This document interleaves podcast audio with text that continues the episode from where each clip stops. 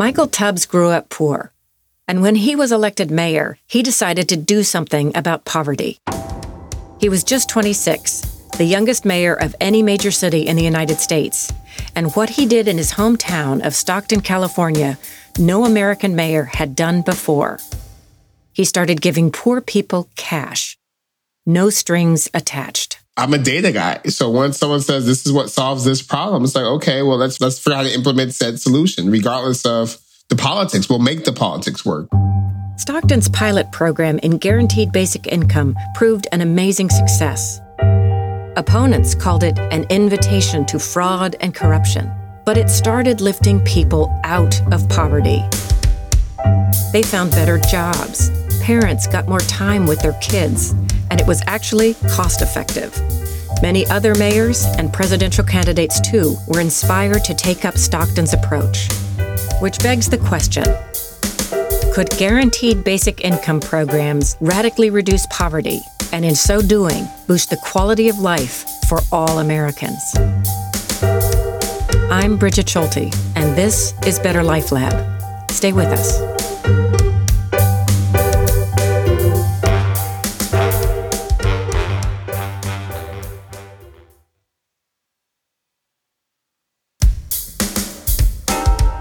I'm Brigid Schulte. You're listening to Better Life Lab. Guaranteed basic income has attracted many fans in recent years, like Dorian Warren, co president of Community Change, who was my guest last episode. And in 2020, guaranteed basic income featured in the presidential campaigns of candidates including Andrew Yang and current Vice President Kamala Harris. To find out how guaranteed basic income can really work, though, you need to go to the source, to Stockton, California, and to the people who first showed it could actually succeed in contemporary America. On this episode of Better Life Lab, my guests include two of those people. The first is the visionary former mayor of Stockton, Michael Tubbs. I'm obsessed with ending poverty, and I've always been as someone who grew up in poverty. And when I was mm-hmm. mayor, I realized many of the discussions we were having about anything were really conversations about economic insecurity, lack, and poverty, mm-hmm. whether it was violence and crime, yeah. whether it was homelessness and housing affordability, whether it was educational attainment. The, the common denominator across all those conversations was that those in poverty were either the most impacted or experienced it the most, or it was highly correlated. And I said, we we're going to keep banging our head against the wall until we actually solve the root cause of a lot of these dysfunctions which mm-hmm. is poverty. After that, I had my team do some research and they came back with this idea of a guaranteed income. And I had learned about guaranteed income and studying Dr. King in college and reading Where Do We Go From Here Chaos or Community, where he called for a, a guaranteed income. Mm-hmm. So I'm a data guy. So once someone says this is what solves this problem, it's like, okay, well, let's figure out how to implement said solution, regardless of the politics. We'll make the politics work. We'll have to force the politics to get to where, where they need to go. And that's sort of the short story of how the guaranteed income pilot came to be. What did you actually do? And what difference did it make in people's lives? So in Stockton, we did the first city led like basic income program ever. There were some programs done by the federal government in the 60s, but since then, no real government play in the guaranteed mm-hmm. income space. So in 2017, in partnership with the Economic Security Project, we launched the Stockton Economic Empowerment Demonstration and we identified mm-hmm. 125 individuals. The main criterion was they had to live in a zip code at or below the city's median income. Mm-hmm. Uh, meaning that some people made more than that and some people made less than that. And some people were, well, most people were working and some people were not. And they were given mm-hmm. $500 a month for two years, no strings attached. Mm-hmm. And what did you find? We found that number one, people didn't stop working. In fact, they were more likely to move from part time jobs to full time jobs, mm. um, and two times less likely to be unemployed than those who did not receive the guaranteed income. We saw sort of health impacts, like mental health and, and, and health overall improved substantially, um, comparable to clinical trials of some like depression medicines. We saw that people were better able to parent. We saw that 99% of money was spent on non-drugs and alcohol. Mm. That people were spending it on things that make our economy go, that spending it in local businesses, spending it in helping their neighbors and their family members who also shared economic insecurity. Mm-hmm. You know, you're quoted in an article and you're talking about cash is a better way to cure some forms of depression and anxiety than Prozac. And that so many of the illnesses we see in our community are the result of toxic stress and elevated cortisol levels and anxiety, directly attributed to income volatility and not having enough to cover your basic necessities. Yeah, absolutely. And as, as your listeners know, and as I'm, you, you know, your work really talks about the ways in which work isn't enough for a lot of people, dare I say most people, to pay for basics, to pay their mm. rent. In fact, we know that's true because in 99% of counties in this country, a minimum wage job is not enough to pay for rent for a one bedroom apartment. Right. So we know, and we also know that that creates stress when folks are thinking about how to rob Peter and pay Paul and how to borrow from this person to pay that person. And then it's cascaded when a traumatic event happens, whether it's a global pandemic like COVID 19 or a localized earthquake or mm-hmm. something as small as your tire going out, something as small as your car being towed because you didn't pay your parking tickets. Like any little thing causes even more stress. And science tells us that has an impact on the brain development of children. In fact, mm-hmm. living in poverty, being born in poverty, is an adverse childhood experience. It's, it's on the ACEs yeah. scale. That's something like this is going to have an impact on your adulthood if we don't appropriately intervene. But we also know that in, in adults, it leads to hypertension, high blood pressure. It leads to problems with sleeping. It leads to heart issues. It leads to many of the comorbidities that are further exacerbated by COVID 19 which, yeah. makes like those who are the most vulnerable even more vulnerable to diseases right. and pandemics. And not because they're making unhealthy choices, but because they live in poverty. And I just feel like in a civilized society, in a society that has the means to actually solve this problem, it's unacceptable. Yeah.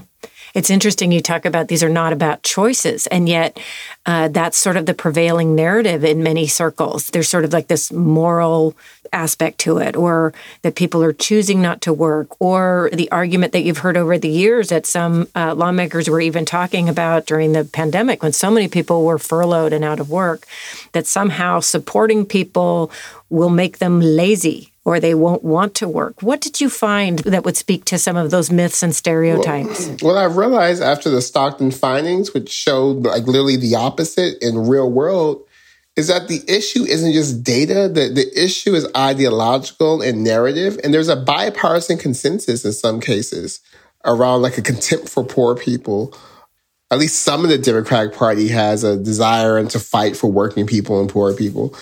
But across the board, you hear statements about people don't want to work, you don't want to make people lazy. You have the senator from West Virginia saying we don't want an entitlement society. I guess in his ideal society, children should be hungry and mm-hmm. mothers should be stressed and anxious and people should have no bargaining power in the workplace and not even have a floor with which they could use to leverage for better worker protections or better wages for themselves and their family. It's mm. just completely bizarre. And that's why so much of the work I'm focused on now is how do we change that story? How do we have mass yeah. public education about what poverty is, what it looks like, what it's caused by? And that there's actually solutions that solve it that are good for all of us, particularly because before the pandemic, we know one out of every two American could not afford a $500 emergency. Like one out of every two American were one paycheck, one skip paycheck, one layoff, one life event away from being in poverty. Right, right. They couldn't withstand that kind of disruption. Well, so, you know, let's think about then moving forward into the future and the future of work scenarios where we're talking about increased automation and jobs being destroyed and new jobs being created.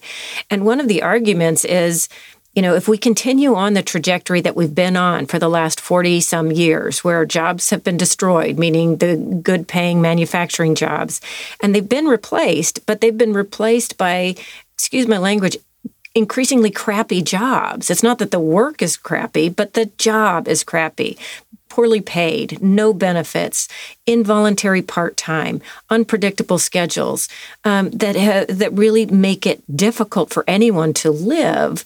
If that is the trajectory, how do we need to deal with it? Well, I, I be a little provocative. I think for some people who have the means and, and, and resources to help create the future, I think there's a desire for a permanent underclass, for a permanent group of folks who because there's no real safety net, because there's no basic income, because there's nothing, will have to choose whatever crappy job technology spits out for them.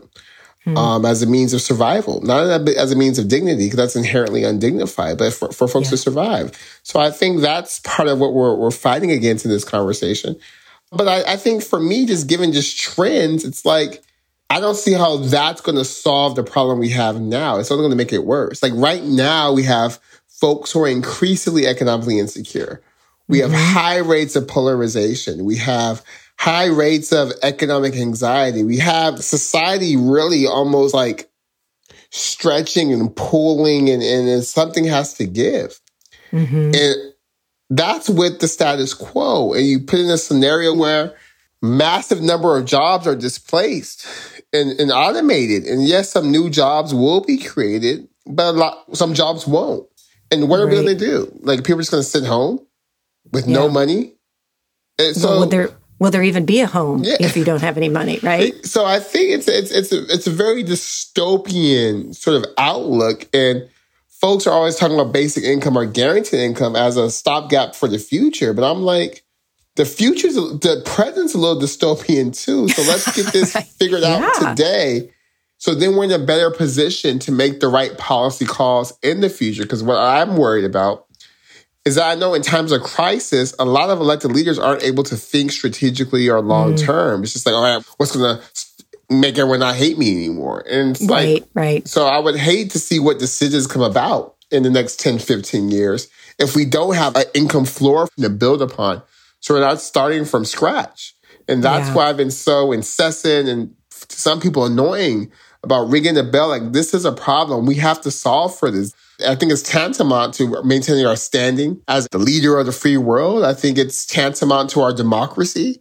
I mean, we're still using a 1930 safety net, which was brilliant mm-hmm. and revolutionary in 1930 and still helpful. But you mean to tell me nothing has changed in terms of society since 1930? Right. So it's interesting you talk about changing the narrative. And one of the things that was really surprising to me as I was preparing for this interview with you, I had no idea that Richard Nixon was a big supporter of universal or guaranteed basic income. And I had no idea that the federal government actually ran pilots in the late 60s, 8,500 Americans in New Jersey, Pennsylvania, Iowa, North Carolina, Indiana, Seattle, and Denver, and that the data showed they were wildly successful in 1971 in Richard Nixon's State of the Union address. He said he considered his plan for universal basic income to place a floor under the income of every family with children in America the most important item on his legislative agenda.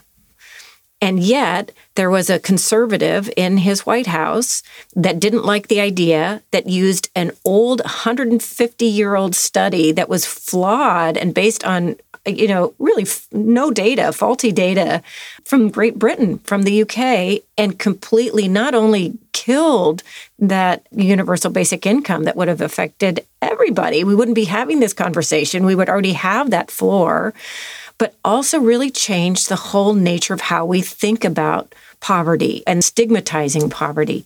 How do we change that narrative so that this becomes something that we can have conversations about? Well, we know that poverty it's not just experienced by black people or and people of color, but it's disproportionately experienced by those groups. And that's not by mm-hmm. accident, that's by design. So we know we can't have a conversation about any safety net program in this country without dealing with race. We, like, and we, and we saw it with the New Deal, where so many of the New Deal programs excluded women, black people, Latinos, Asians, like on, by yeah. design, like to right. get to get them passed, get them through. And we saw the same thing even with like the Affordable Care Act. The, the arguments used against universal health care. So part of the narrative work we have to do is really deal with racism and white supremacy. Poverty is very expensive for all of us because we solve for poverty with hospitals, jails, and mm-hmm. police. And we spend so much money on those functions because we really haven't done the job to think about poverty. So I think a, a narrative bringing up the mm-hmm. history, mm-hmm. like the president of the United States, a Republican, was actively trying to figure out how to make this work. That Sarah Palin became popular as governor because she gave people more free money from the Alaska Permanent Dividend Fund. Right. But right now, let's get to the point like we all have consensus that we want to get this done, that we want some yeah. form of a guaranteed income. And, and, we've been really close before. And I think our job is to get us back to that place and finally across the finish line. Michael Tubbs. He's the former mayor of Stockton, California. Coming up, more from Mayor Tubbs and from his close collaborator on Stockton's Guaranteed Basic Income Project, Natalie Foster. Stay with us.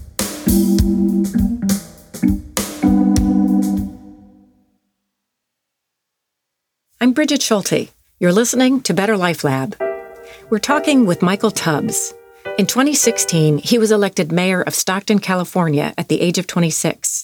He's known nationally for establishing the first city led guaranteed basic income program in America. It started a movement, and guaranteed basic income is currently being pursued by dozens of cities and towns across the United States. Now joining us also is Natalie Foster, co founder of the Economic Security Project. She was the mayor's close collaborator on the Stockton program. I asked her to describe how and why it started. If you rewind five or six years ago, you know, Donald Trump had just been elected. There was a raging future of work debate. Um, mm-hmm. People were really looking for big ideas. It was clear that 50 years of, you know, Reaganomics or neoliberal capitalism had not worked for most people right? A quarter mm-hmm. of American families at the time couldn't pull together $400 um, if they tried, right? If somebody got a traffic ticket, they couldn't pull together that cash. And mm-hmm. a guaranteed income was the kind of big idea that um, could start to really take a bite out of the racial income gap and start to mm-hmm. smooth incomes, which are increasingly volatile um, in this country. Mm-hmm. But very few people were talking about it. So Economic Security Project launched to help promote the idea and, and to ask a lot of questions. Um, mm-hmm. What did we learn from 40 years of Alaskan residents receiving a dividend with no strings attached? And um, we're realizing some city needed to demonstrate this. And um, as fate would have it, Mayor Michael Tubbs and I started talking about our, our shared desire to have a city um, lead the way. And um, mm-hmm. we're really pleased to support Mayor Tubbs in launching what would be the first city led guaranteed income demonstration in Stockton, California. Uh, 125 families receiving $500 a month. And, you know, we didn't know then, but it would end up running two years and take us into the pandemic. And there was a lot of media buzz. We started to see presidential candidates pick up up the idea and candidates like mm-hmm. Kamala Harris, now vice president, who had a, a, the LIFT Act, which would give $500 a month to families in America who really needed it. Uh, the question for both of you, one of the things that really struck me in looking at the findings, we talk a lot about poverty as an income or, or financial scarcity. And we don't often think about how there's so much time scarcity, that poverty takes a lot of time, public transportation or waiting in uh, long lines, uh, trying to cobble together a side hustle or another job. And it was so interesting to read how people felt they had more time for their families, for their lives, quality of life, you know, and, and, yet those are not ever conversations that seem to come as part of the poverty conversation. Yeah, well, what we know for sure is that money is a proxy for time and how you own your time and how you use your time. And what we mm-hmm. found mm. over and over in the data is that cash gave people agency, the ability to choose where to spend their time and how to spend their time. And it was really reading those stories that made me understand how so much of what's dehumanizing about economic insecurity and poverty is that you don't own your time that your time mm. is someone else's that you you have to be at the beck and call when your employer calls you and tells you to come in for an extra two hours or I need you tomorrow for five hours. Mm. You don't have the ability to plan for a future because you're just thinking about the next hour, the next day, etc. So I think mm. when we mm-hmm. have this conversation about basic income, it's also a conversation about time. Some people I know who have a lot of money they really own their time. They spend mm-hmm. their time how they want to spend it. They spend their time oftentimes doing nothing or mm-hmm. or or thinking or mm-hmm. going for walks or skiing, right? They, they, but they spend their time in ways where the thinking isn't like I need time to survive, but that mm. as a mm. human, I get to own my time to have a full human experience. Yeah. Wow. I think that's, I just think that's so well said that time, you know, money is a proxy for time. I mean, so much of the reporting on the early days of Stockton, uh, reporters would say, you know, what, how are people spending their money? Mm-hmm. And, you know, we can answer that. People are spending the money on groceries. They're spending the money on back to school goods. They're you know, paying utility bills, they're covering rent. But that's to me the far less interesting question. The far more interesting question is what doesn't show up on those receipts or the ledger, right? It's time people have back in their lives. Mm-hmm. Mayor Tubbs, I'll never forget the story I heard Tomas tell, uh, who was a recipient in Stockton, and he was able to stop his third gig, and one Saturday morning was spending uh, time with his children at the swimming pool, and you know he's sitting in the pool, the sun's out, and he watches and realizes his kids know how to swim, which is something he hadn't known because he'd mm-hmm. not had a leisurely Saturday morning with his children in a very long time.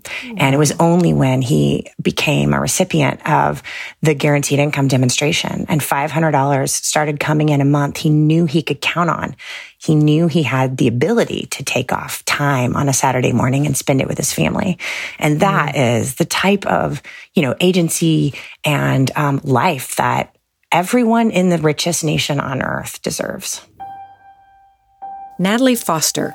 She's co chair of the Economic Security Project, a network to catalyze guaranteed basic income programs. We also heard in the conversation from Michael Tubbs, former mayor of Stockton. He recently launched a nonprofit called End Poverty in California, or EPIC. Tubbs is a fellow at the Harvard Institute of Politics and also serves as an economic advisor to California Governor Gavin Newsom. Most of the time, when people talk about social policy and programs, we tend to hear from the advocates and the experts. But part of what we do here at the Better Life Lab podcast is to also highlight the voices of people directly affected by those programs and policies. So, to get an insider's view of what it's meant to receive guaranteed basic income payments, we'll hear next from John Summers. He lives in Cambridge, Massachusetts. For several years, he was the editor in chief of a well regarded national magazine. But in 2016, family circumstances compelled him to leave that job. John is now a single father of two children. From home, he runs a small research institute called Lingua Franca Media. John and his kids are able to live in Cambridge thanks to a local affordable housing program, and he's a participant in Cambridge RISE, a guaranteed basic income pilot program. I tend to apply for everything. So I noticed there was a, a, a, application for Cambridge RISE, and I, as I filled out the survey, I became curious about the intentions behind the program because it was mm-hmm. less interested in financial um, worthiness and more interested in social things, and it was more of a survey about well-being and mm. so that intrigued me. And then sometime later, I found out that our family had been selected. So, how how is it that you qualify for a guaranteed basic income program?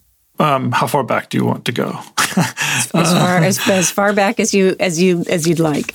Well, uh, I'm you know a full time single father, a daughter of 13, and a son who is 10 and has seven diagnoses, uh, the most important of which is autism. Mm. So, having a son with autism has drastically changed the financial calculus of my life, which is a fancy mm. way of saying that it's completely impoverished me. Hmm. I left my job to care for my son at the same time as his mother and I split. Mm-hmm. So in the first year after leaving work, my income dropped by more than $100,000. Wow. Was it was it impossible to combine your work and the level of care that your son needed? Yes, yes. Uh, it was it, it, was not even a question. Just to state the most obvious reference point for parents who are not caring for disabled children, uh, there's no daycare. Mm-hmm. I need to be here for him. There's nobody else you know, it's it's it's not impossible to work from home, but it is impossible to work outside the home. So yeah. it needs to happen here. Mm-hmm. So, with those kind of heavy care responsibilities, getting a guaranteed check, so to speak, or guaranteed income every month, what has that meant for you and your family? This might not sound like much, but it's been a pretty big morale booster mm. when you're basically stuck and the usual mechanisms of the umbrella we call the social safety net either don't work or extract more than they give. Having something outside of that umbrella has meant a lot, actually. Um, we were able mm-hmm. to, before the rupture in the family, able to purchase a home under the City of Cambridge's affordable housing. Uh, in, practical real terms, $500 a month, which is what I've been getting from Cambridge RISE, is almost half of my mortgage you were talking earlier that it's not only about the finances, but that there is a social element to it or well being. And when we talked the other day, you said to me, it says that there are people out there who care about us. Well, that sounds pretty sentimental now that you read it back to me. Um, but uh, I actually thought it was lovely. well, I'm not saying it's not, but um, in the last two years of this pandemic, that proposition that there are people out there who care for strangers has been pretty sorely tested in lots mm-hmm. of ways. It's been pretty dispiriting, in, in my opinion. But um, so counteracting that, the universal basic income it, it sort of breaks that relationship between personal worth and economic standing in the community. Mm-hmm the mantra of the so-called American dream is you get what you deserve and you deserve what you get. Um, so universal basic income doesn't imply anything about our families individual personal value in society. And it doesn't put a price for any specific activity that I'm carrying out. I'm using it for help with caring for my children, uh, mm-hmm. but it's not required. Uh, you can use it for what you want to use it for. You don't have mm-hmm. to submit receipts and then you know bargain with the payment mechanism. Mm-hmm. Um, the other thing so it gives you. It, it, does it give you a, more of a sense of dignity? Does this feel different? Sort of a more human? It doesn't feel more human, and it doesn't feel that it comes with uh, a kind of endorsement of dignity. I think it's neutral about mm. all those questions.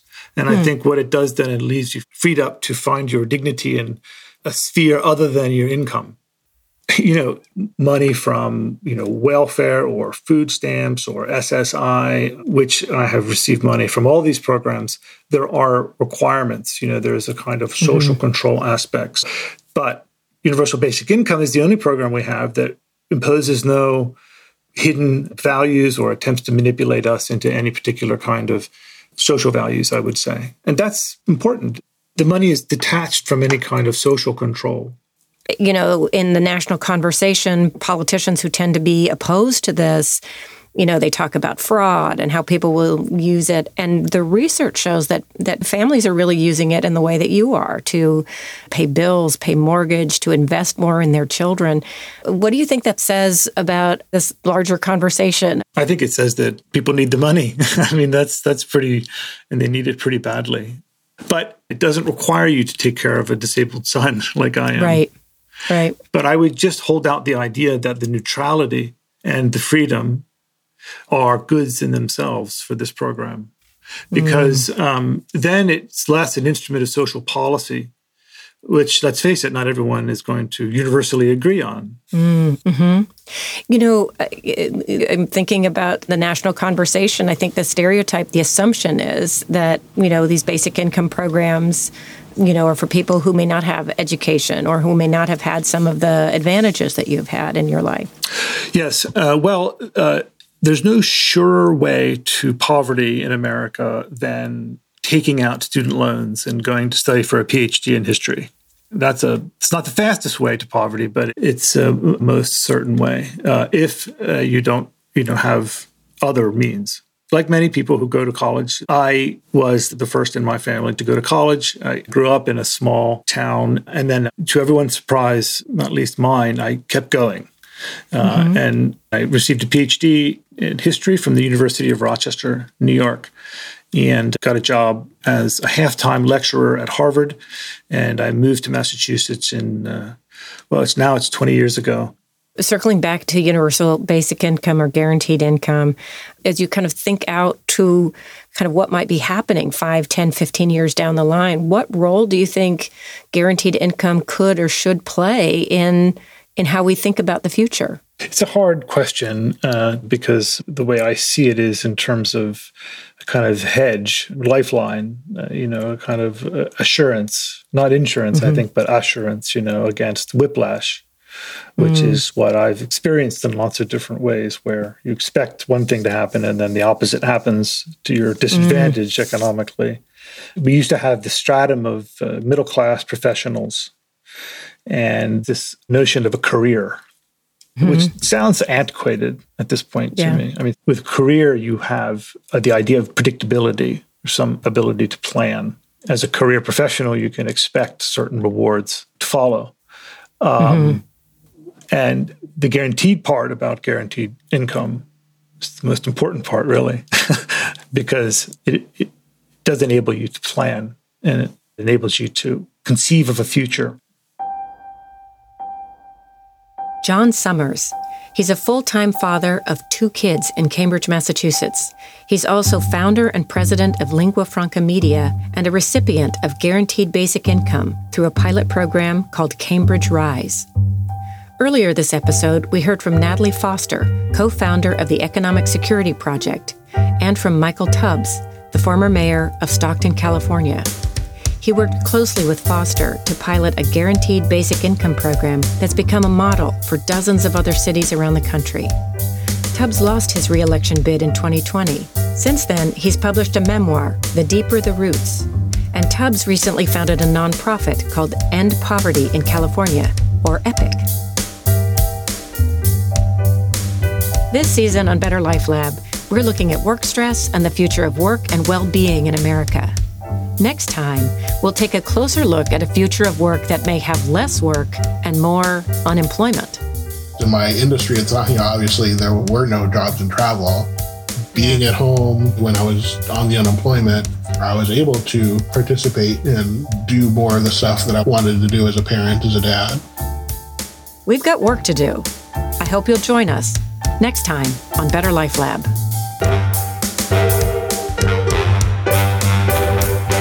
For more resources on fairer, healthier work, go to newamerica.org. Click the link for Better Life Lab. On behalf of myself and my producer, David Schulman, many thanks for joining us for our new season. Please review us on Apple Podcasts if you like the show. Better Life Lab is produced by New America in partnership with Slate. Special thanks to Alicia Montgomery at Slate for all her work with us. Our podcast is sponsored by the Robert Wood Johnson Foundation, which is committed to improving health and health equity in the United States. In partnership with others, RWJF is working to develop a culture of health rooted in equity that provides every individual with a fair and just opportunity to thrive, no matter who they are, where they live, or how much money they have. For more information, visit www.rwjf.org. For Better Life Lab, I'm Brigid Schulte.